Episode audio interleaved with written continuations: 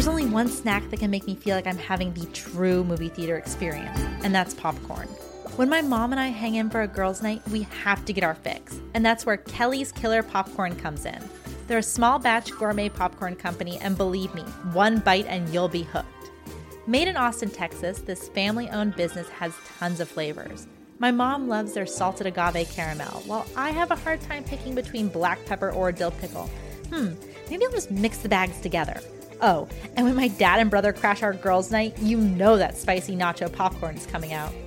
Every flavor is popped in one hundred percent real butter and is whole grain and gluten-free. Which flavor will you be choosing? Head on over to kellys killer popcorn dot com to indulge yourself in some scary good gourmet popcorn. And make sure to tag them on Instagram at kellys killer popcorn so that they can see what movie you're pairing with their flavors. That's kellys killer popcorn dot com for American-made, small-batch, delicious popcorn.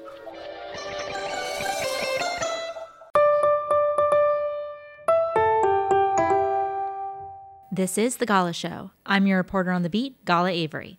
On this episode, you may know my guest as the creator of the animated series Super Robot Monkey Team Hyperforce Go, the executive producer of the twenty twelve Teenage Mutant Ninja Turtles T V show, or even as a director of one of my favorite animated shows, Teen Titans. He's a man of many talents, but here on The Gala Show, I simply know him as that dude with a ton of cool sixteen millimeter prints that I run into at all of the cool screenings around Los Angeles, Ciro Nieli. Hi, Ciro. Hi, Gala. How are you? I'm doing really excellent, especially since we're in your beautiful home that is full of all these beautiful objects that I'm not going to talk about because I don't want anyone else to know that they exist. Yes, it's an L A secret. It's my uh, my pandemic uh, fortress that I decided to never leave. And I, I wish I never had to leave it either.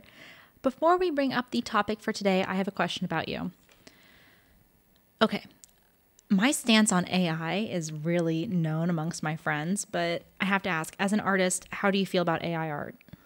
Um, well, I'm glad that it's weird looking because I want it to go away, if that makes any sense. I mean, and I understand that it's like super powerful and it's, you know, very alluring to a lot of people, especially non-artists, but, uh, you know, there's so much about technique that um, your personality as a creative person ends up owning. And that, and, you know, comes with materials and mastering a material, and the material kind of almost guides your creativity. And, uh, you know, a lot of those old materials are going to go away. And that's what bothers me about it. You know, it's kind of sad. And it's also like, just like everything else, it's just, we don't need any more homogenization. I think that's of the world. Way to put it. I don't, and if I you homogenize creativity, we're all doomed, like culturally. I, Let's stop. I mean, I agree. Take it easy. All my friends know how I feel about A I, so I had to ask an artist how they felt because I'm not an. I mean, I guess I'm an artist because I paint with oils and stuff, but I'm not like a That's dedicated. Art. But I'm not like a dedicated artist that uh, does it every day or yeah. it, like lives it in, et cetera. But yeah, I'm glad that we feel the same way. I think about it's about that. Perception, though. I think you're seeing you see the world as an artist constantly. You're you're photographing things. You're looking through a, a frame, yeah. you know, yeah, a lens. So. Well, the human touch is the strongest thing yes. we have. So now, as always, my guest gets to bring their topic to the mic. Ciro, what's the topic for today, and why did you decide to choose it? Um, I think I'm getting a little nostalgic in my uh, in my current age, uh, and I've been thinking a lot about how I grew up because I'm, you know, I'm reflecting on why I'm at where I'm at now, and I think a lot of it has to do with my childhood. So my topic is. I grew up in a pizza shop in Philadelphia all through the late seventies, eighties, and into the nineties. And at some point, I think this is where it makes sense on your show, is very early on in that period, a video store opened next door. Oh, really? So I had this, like, I had that perfect, ubiquitous, like that quintessential pizza and a movie rental night was my life twenty-four seven. But first, it's time for a commercial break.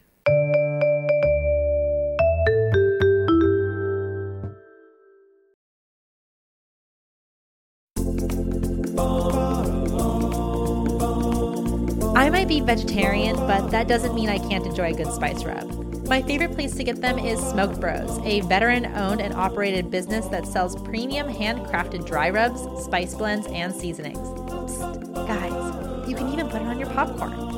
My favorites are Honey Badger, because he doesn't give a bleep, and jelly and peanut flavor topping, because mm-mm, some things just taste better together.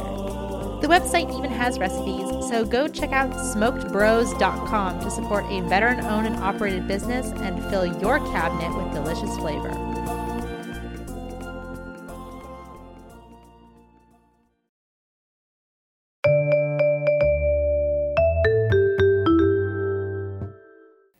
And we're back. And that's our topic for today, growing up in a Philly pizza shop with the V H S store next door. I'm going to put thirty minutes on the clock, and our time starts now. So, who owned this Philly pizza shop? My father.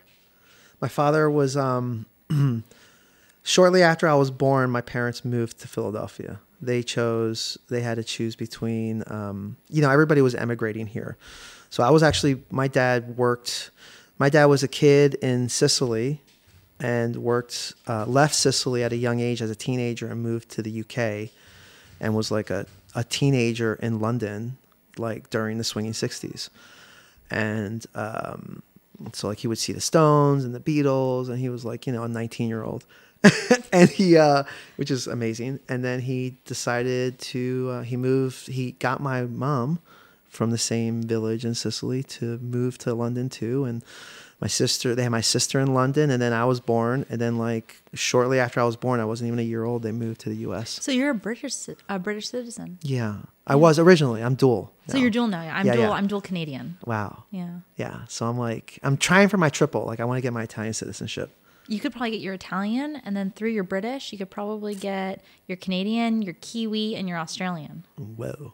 Yeah.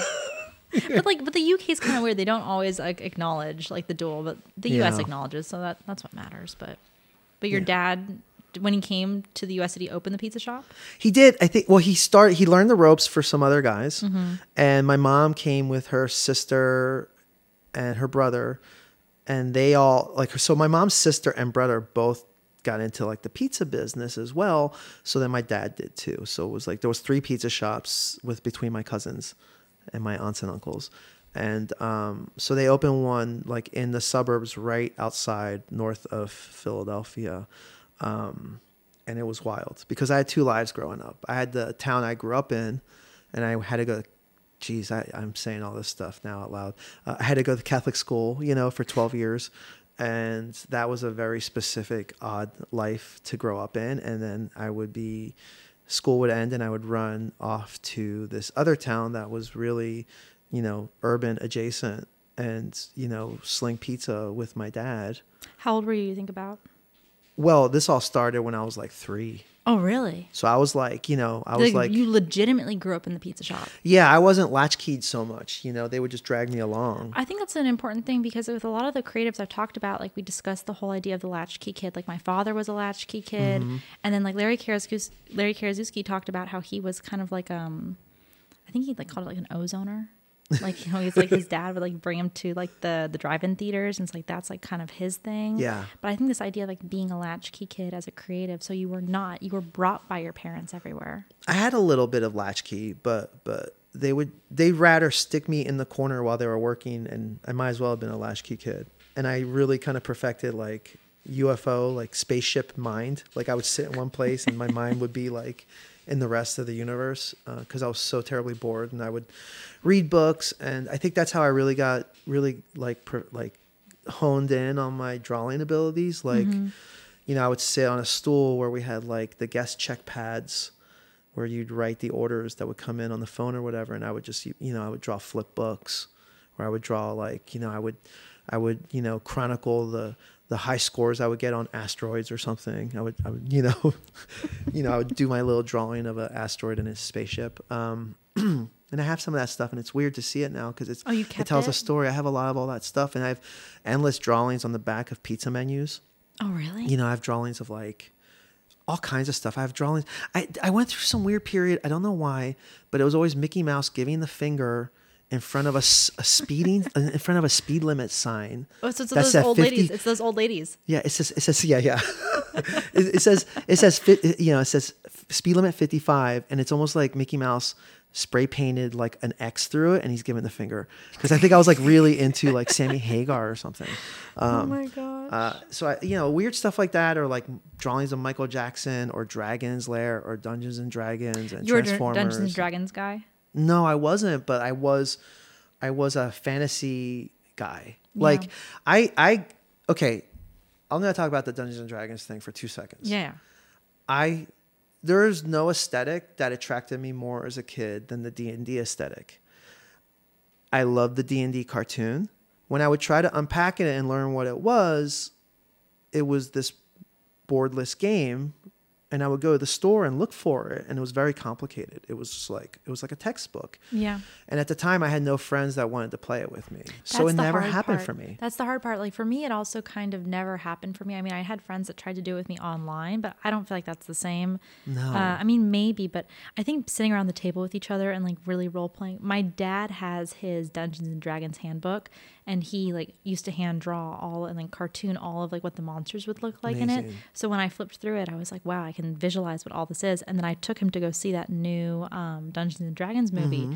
And it was funny because uh, he we did love it. Yeah, to yeah. be honest, we loved it. I thought it was good. He thought it was good. Like yeah. he loved it, but he was also like, "This is not what I imagined these monsters to be." So there was like a little bit of like this like disconnect, and he was like, "But it's cool. Like they included this one and that one. Like that's kind of like a deep yeah. cut." But he's like, "But it wasn't like what was in his head as a kid." Yeah, so he's down was, with the owlbear, but yeah, still, exactly. Yeah. I, I yeah, I have a little FOMO on it. I'm not gonna lie, like because uh, I did all the I did all the amazing eighties things you could ever imagine, except that.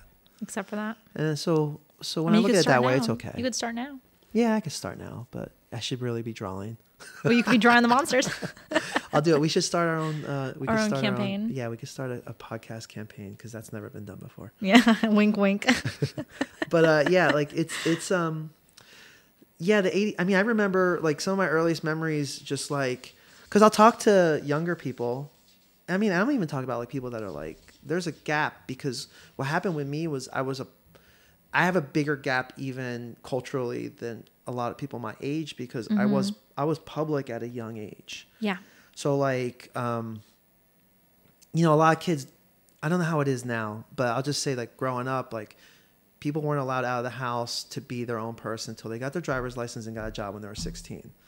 Like, but I remember being like, you know, three years old and like, you know, being at work and dancing, like, you know, hanging out in the jukebox and dancing, like leaning on the jukebox, you know, listening to like Casey and the Sunshine Band. So in a weird way, it's like, yeah, I remember disco. I didn't go to discos, but I remember when disco popped off, I was like at the jukebox, at the jukebox. I was three years old. I knew, I, I knew the groove, you know, you felt it so coursing through your veins. I have a different perspective on things. Like, I think I'm more geared to get along with people ten years older than me. I think I relate to that also because yeah. I think like the things that my father showed me when I was younger, mm-hmm. like I, I always tell people, you have a cool dad. I have a really cool, I have a super cool dad. Yeah. I'm lucky for that. And I also have a really cool mom. I love my mom.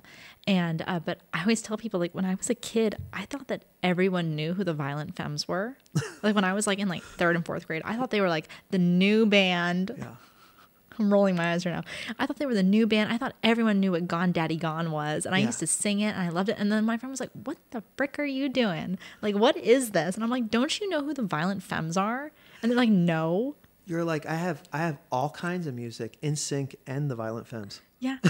I have Britney and the Violent Femmes in my uh, like my little iPod shuffle. Like, who knows what you're going to get? God, I love the Violent Femmes. I, I had the tape and I would, and my, my, in my Mustang in high school. I remember I used to drive around and just pop in that tape and we'd all scream the lyrics. Yeah. It was such a chant along. It is a chant along. Cathartic band. I think that band's a chant along cathartic band. And I think the White Stripes kind of sure. like after that they took were it. the, they took it. Well, yeah, they took yeah. the stadium anthem for mm-hmm. seven, like uh, I think Seven Nation Army is considered mm-hmm. like a stadium anthem now, but But yeah, so you were kind of displaced in time because of your, I guess, growing up next to the jukebox, you had that whole disco influence.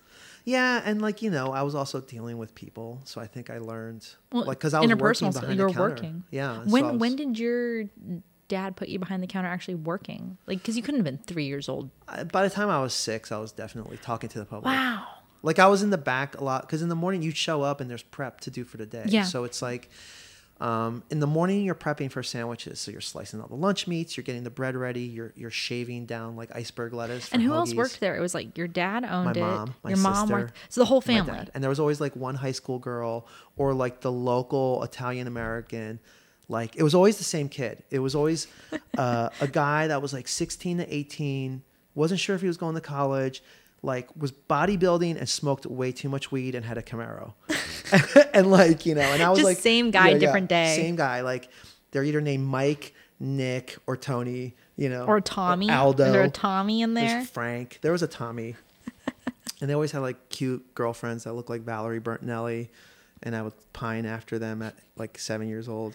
Um, but, and then like, I would accidentally like, you know, cause I was like fastidious as a boy. I was always clean. I always had to clean and stuff. So they would leave like, you know, weed pipes or bongs around, and I would like clean them out, and they'd, they'd get mad at me. Cause they're like, no, you, you, you threw you out the you best part. You don't understand. You don't understand. And I was you'll, like, I really don't understand.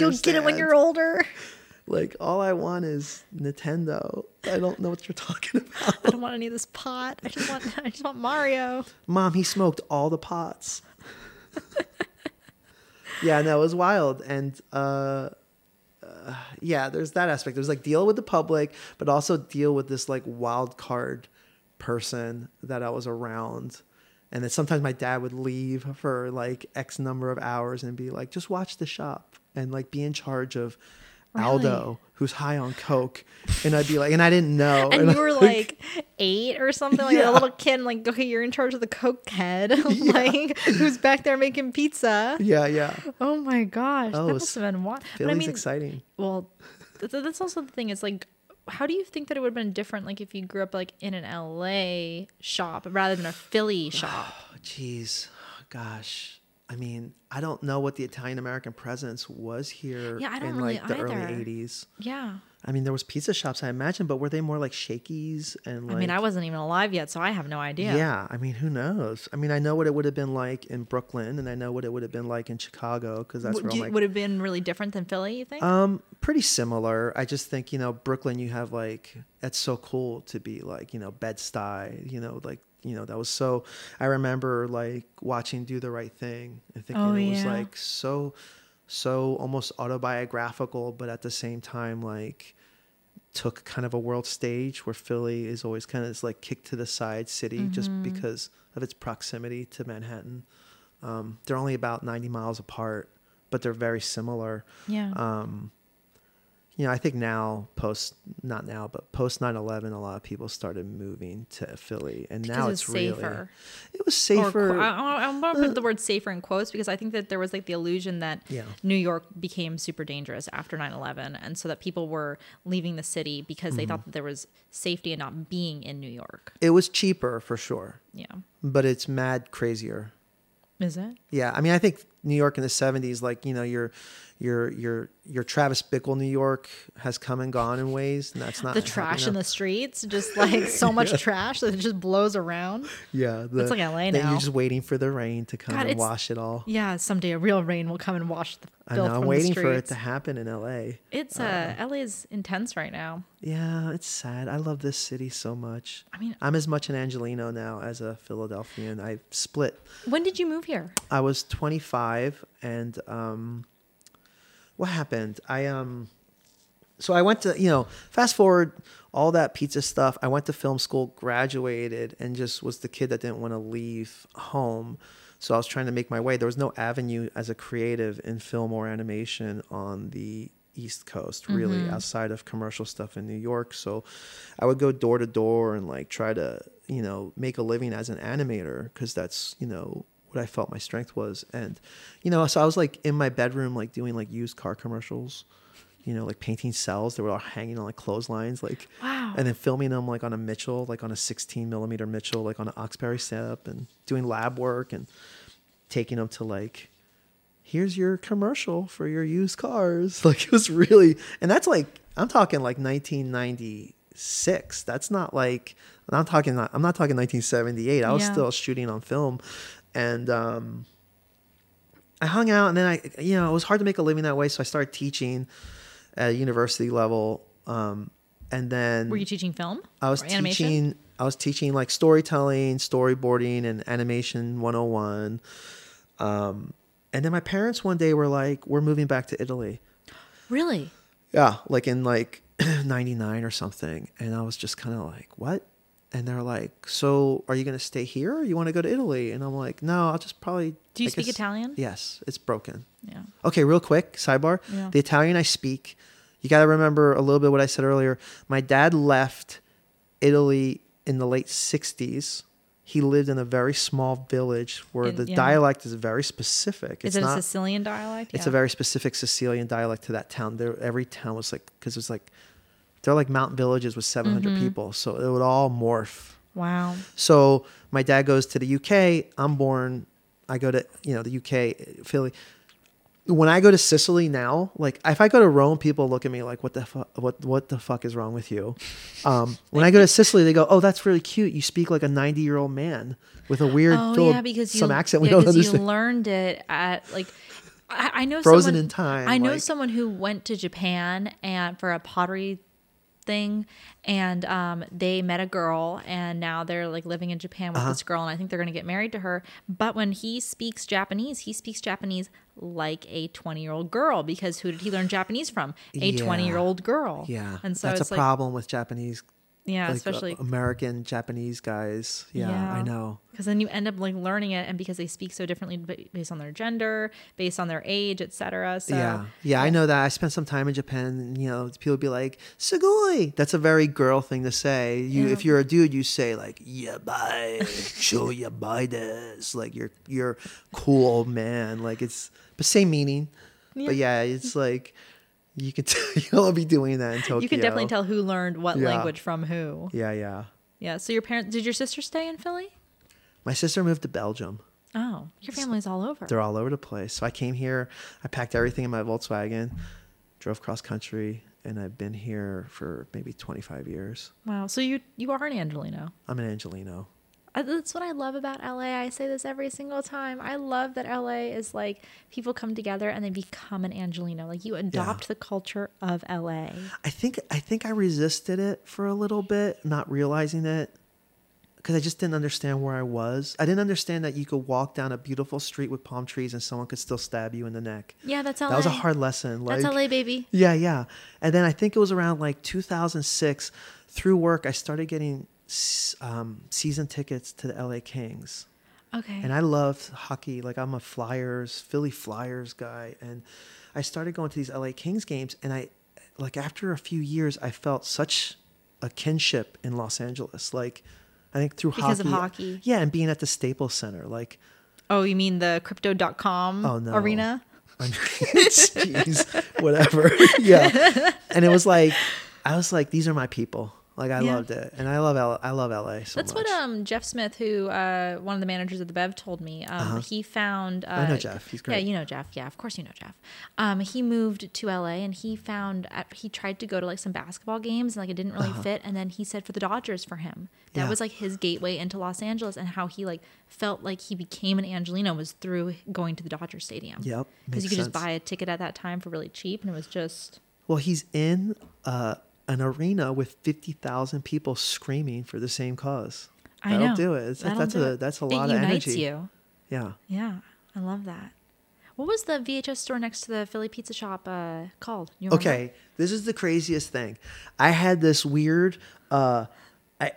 It's like people in Philly vacation at the Jersey Shore. So uh-huh. even if you don't know, like you can guess how gross that sounds because of the Jersey Shore. And I recently I was like... Uh, we got to go to the Jersey Shore. Like, I just feel this need. It's calling me. Like I have, recently, like Yeah, now? like like a month ago. So I was like, I was like, I haven't been to the Jersey Shore since I was like, I graduated from high school. And I got like wasted in Wildwood. And it was this like whirlwind weekend. It was great. It was beautiful. It used to be this, because they have like dark rides and shit. It's like yeah. boardwalks. And like you get like Jersey pizza, like shitty boardwalk Jersey pizza. It's like beautiful thing. So I wanted to go and I went. And we went to a... um you know, my girlfriend loves thrifting for like V H S tapes, and we're mm-hmm. like, you know, so I go with her and we're going through V H S tapes. And this is a memory that has escaped my mind completely. This doesn't live in my brain. I'm going through these videotapes, and I pull out, like, it was five dollars. It was a first edition. Like, it was the first release of King Kong on V H S or whatever. I opened it up, and the sticker on it was the video store next to my dad's pizza shop, which is long gone. And it was, and it was the logo, and I got, like, quantum leapt. Like, my, I turned inside out in front of all these strangers and, like, almost, like, dropped to my knees. It was called Video Connection, and there was, like, a lightning bolt. Like, I don't know what a lightning wow. bolt has to do, but that's, like, why I love. Um, it's funny, like, when, when I go to, like, Be Kind Video in Burbank, sure. Uh, Matt, well, they're they're both Matt, but Matt's mortuary loves to uh, remove the stickers from the tapes. I understand oh, that. I like them on because yeah, I yeah. love to get it in my hands and be like, someone rented this. They rented it from this place at this address. They had to call this phone number. Mm-hmm. I love that history mm-hmm. personally. I like I like my objects that come to me yeah. being used. Yeah, you like don't it's like don't get a boyfriend and have him remove his tattoos. Like, that would be weird. You're mine now. I don't care what your story is. Exactly. Get that get that, you know, mom tattoo lasered off your your your, your butt. Your tramp stamp.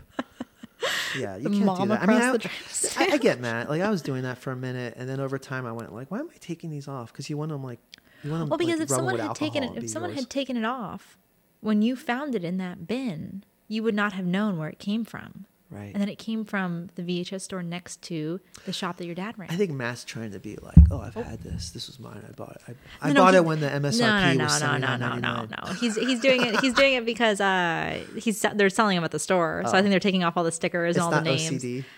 I mean, maybe it's a little. I'll ask him later. I'll ask him later today when I see him. I'll be like, "Is this O C D? Is that why you take the stickers off?" Yeah. No, I, my girlfriend yelled at me about it. She's like, "You need to stop taking the stickers off of these things." And I was like, "Well."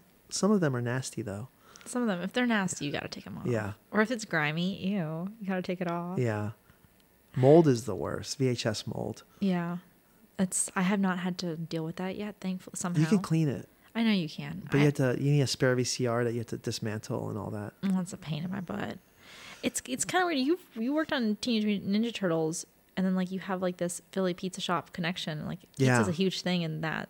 So, like, do you feel like that, like, kind of came together, like, in a weird way? Yeah, I think so. I mean, I remember arguments with my dad where, like, you know, we had the classic T-shirt where there's, like, the Italian guy with a chef hat making the okay sign, and like, okay. yeah, yeah. And I had Wahoo! drawn, and I had drawn a version with, like, I was pleading with my dad, like, can we do this instead for the next batch of shirts? And it was a Ninja Turtle doing it. And my dad just being like, you gotta. Do you get... still have that drawing? No. Oh, I was gonna say that. Was I have a great lots shirt. of. I have lots of. turtle drawings from that era, though. Yeah, I was gonna say that that would be a great shirt to to make right now, like the, Maybe I the will. turtle with an okay sign, like okay, yeah. wahoo. Yeah, so I think I think you know, it was weird. It was weird. I put my dad in the show. Oh, you did? Well, I put my dad's pizza shop is the pizza shop in that version of Turtles. Oh, that's so and nice. Um, my dad became, you know, the whatever the origin is of this monster pizza face. I mean, it, my dad got mutated in the pizza face. Oh, that's so wonderful. I love it when people then, put like their their personal stories into yeah. their art, because that is what art is. Yeah, yeah. I mean, that that whole that whole show was art directed by my childhood. I because if it wasn't pizza and a deep understanding of that, it was all eighties refuse pop culture that is like bubbled up in the sewers. So, you know. There was so much, there were so many things that I liked in that era that were almost turtle adjacent. Like, forget about the comics of it all, but like Tromaville, yeah, and like Street Trash and like those kinds of movie, like gross out Fangoria. Did you see the new uh, Troma? I did. Did you like it, The Toxic no. Avenger? It's funny. Uh, I didn't hate it, but it's like it's like eh, it's fine. Yeah, I I've thought heard. It was, I've talked to some people, several people about it so far, and a lot of people are saying I don't know why you have to remake it, but I haven't seen it yet, so I can't pass. There's judgment. A lot of cool things in it, but I just felt like. I don't know. I feel like sometimes the amount of effort it goes in to make something like that, you can just make a few adjustments and give it an original name. Mm, okay, but that that's the business of it. That's that marketing. Is, yeah. I'm not, you know, you also can't sell that movie. Someone's willing to give you money to make a Toxic Avenger remake. That's yeah. that I understand. So yeah, and unfortunately also, it's where we're placed in the industry right now. Yeah. That, I mean, there's a lot of sequels and a lot of yeah. going forward, but uh, also that movie has a very tight, fan base that really loves that movie. Specific. Specific. Like, it's a very specific, very specific niche fan base. That lived really on V H S and yeah. was a treasure for weirdo, high, like junior high kids. It was like a they would pass that unrated tape around. It was very special. I think I missed, I, obviously I wasn't like sentient during this time, mm-hmm. but I think I kind of missed, I, I've been thinking a lot lately that there's like certain times in your life that a piece of art can really hit you exactly perfectly how it's supposed to. And I think I hit Toxic Avenger at the wrong point. Oh yeah. I think I saw it the wrong way at the wrong point. Oh, that's, I can understand that. I mean, mm. it's so specific. Yeah. I mean, there's a lot of movies like that, I think. Um, like I mentioned, Street Trash, that's definitely one. I mean, that, that movie's like really upsetting.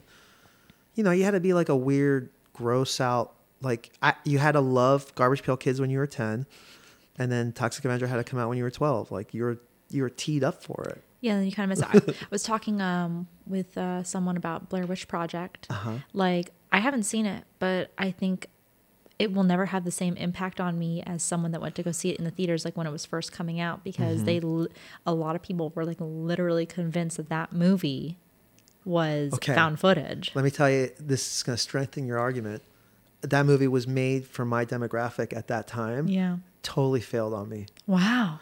First of all, it gave me motion sickness. I mm-hmm. think I was drinking. So I'm in the theater and I started like, I had to throw up. Oh no. Did you throw up? Yeah, maybe a little bit. Yeah. And then, um, but the main girl, it's a real movie. Like, yeah. it's, oh, this is like Verte, and the, we found this tape, and these campers got killed.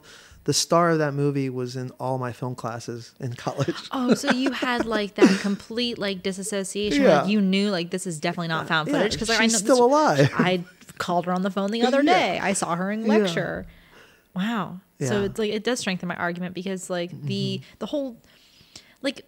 Like any good art, it's like the magic that they weave around the art. Also, like the story, the history, like yeah. the, the the marketing, et cetera. It's like this is like what you're about to walk into. Like suspend your disbelief, and if you totally can't, or you know the whole thing behind it, like I know the whole history. It's like one of the greatest depictions of like a found footage film. Yeah, um, it's just lost on me. So I missed it. I I would hit it at the wrong time, yeah. or for a different reason, maybe. Yeah, because I think there was a mystique when it came out where it's like people just didn't know. The marketing was really brilliant. Yeah. Like they didn't come out and go, this is a work of fiction, you know. But I wonder sometimes, like, you know, I hit my the movie that really changed me as a person. There was a couple of them, but like, you know, the the thing that, you know, it imprinted on me was Chainsaw Massacre. Oh, yeah. And sometimes, and it has that same thing. And I wonder sometimes, because well, I wasn't around. I was, why did it imprint on you though? It was, it was okay. Because I lived in the pizza shop, basically. Yeah. Like, not like I slept there, like it was a sweatshop, but you know, I spent a lot of time there. Um, I had, I was like, I had, you know, a full run of the video store. I was the kid. I was allowed behind the counter, and mm-hmm. they I knew could, you. I they could take tapes, you. And I didn't have to check them out, and they just, just bring it back. So, like, you know, I watched whatever I wanted. I grabbed Texas Chainsaw Massacre. I was probably seven or eight. Mm. And it was one of those times that I was latchkeyed. Mm-hmm. And I popped in the tape and watched it. And, like, our T V, like, our couch kind of floated in the middle of the room back then. It wasn't, like, against the wall. And I remember I watched that whole movie from behind the couch, like, peering. I didn't shut it off, but I was, like, cowering behind the couch, you know. And uh, but I wonder, you know, in nineteen seventy-four, was there kind of a push where that was kind of, there was a mystique, like, is this, is, was this real? Because it does really have a, a found footage documentary vibe, which is what I think makes that movie so brilliant. Yeah, I saw that for the very first time at the New Bev, and oh, wow. I had, I mean, I had read like with all, the triple. Was it that recently? Uh, it was recently, but I don't think there was a triple. I think it was just a double that was. Maybe it was a triple. Fun I only House st- and uh, Eatin' Alive. You know, maybe. What I think it was, but the people I was with only wanted to go for the first one, so I just went for the first. Um, and also, I'm I'm a little out of practice sitting for doubles, to be honest. I have to get my stamina back up. Oh, really? Yeah, I took some time off of like going to the theater, and then like I'm getting back into it. Like I was yeah, able I haven't to sit, seen you that much lately, and but... I was able to sit for that. Bud, I went for the Phantom on Monday, yeah. on that Monday, but um, but yeah, and I mean, like I know all this stuff. I know all this like back history about. Mm-hmm. Texas Chainsaw Massacre. So for me to see it at that point in time, it was a completely different experience than seeing it. What'd you think of it? I liked it. I mean, for me, it's like I'm able to look at it through like the whole vegetarian vegan angle. It's uh-huh. like one of those great vegetarian horror yeah, movies yeah. because it's all about yeah. the slaughterhouse, et cetera. Yeah. And so uh, that's how I was able to look at it. Yeah.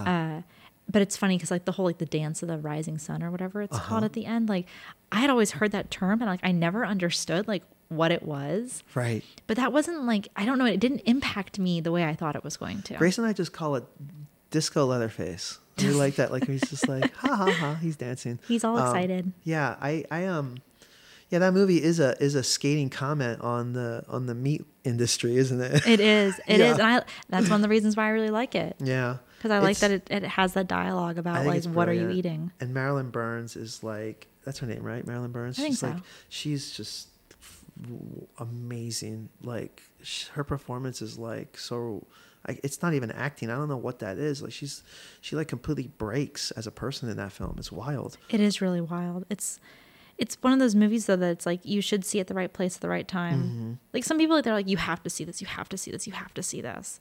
And it's like, well, I'll see it when I'm ready. One of my favorite ways to watch Texas Chainsaw Massacre is I have a sixteen millimeter print. It was one of the original release prints that, you know, was like a rental. And it's it's on this specific stock called Kodak S P. Mm-hmm. And Kodak S P doesn't go, it doesn't fade and become pink like regular Kodak Eastman stock does. I love pink Eastman. I don't. Oh. Okay, real quick. Real quick. So it's Kodak S P, and it keeps the blues and the greens, but it turns sepia. So oh. so the whole thing looks like it's been marinated in barbecue sauce. Oh, that's, that's my wonderful. favorite version of Chainsaw Massacre. That's and I a good version. Our time is up, but Ciro, yeah. is there any final thought that you'd like to leave the audience with? Um, I love L A. I love watching movies. I need to be drawing more lately. And uh, hopefully uh, I have some shows I'm working on. Hopefully they'll come out soon. And uh, I do. I miss I miss some of my fans. So I'm not dead. I'm out there. He's not. He's just amongst the pinball machines. And the yeah. I'm hiding amongst art, an arcade and film reels. Exactly.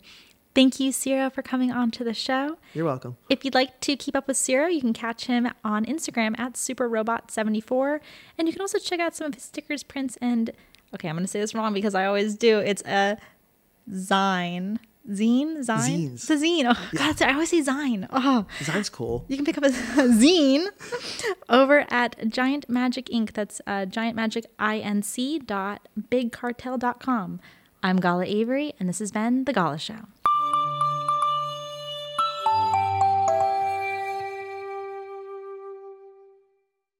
The Gala Show is brought to you by Insertomatic. This episode was executive produced by Roger Avery and produced by Gala Avery. Music composed by Andy Milburn. As always, I'm your host, Gala Avery. Copyright twenty twenty-three, all rights reserved.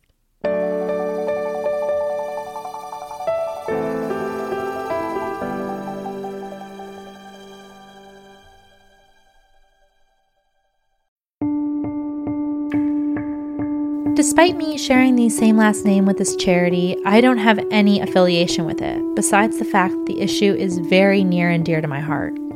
Did you know that in the United States, two point seven million children currently have a parent in prison, and it's estimated that ten million children have experienced parental incarceration at some point in their lives? I was one of these kids, and as an adult, I am really grateful to be able to give back to Project Avery. Their mission is to build leadership from within by supporting community through programs such as mentoring and outdoor education, and also to remove the stigma surrounding having a parent that's incarcerated. You don't have to feel alone. If you know a kid who could use these resources or would like to donate money or time to the charity, please go to Project Avery, that's A-V-A-R-Y dot org, to check out what this amazing charity is all about. Again, that's project avery dot org. Thank you guys from the bottom of my heart.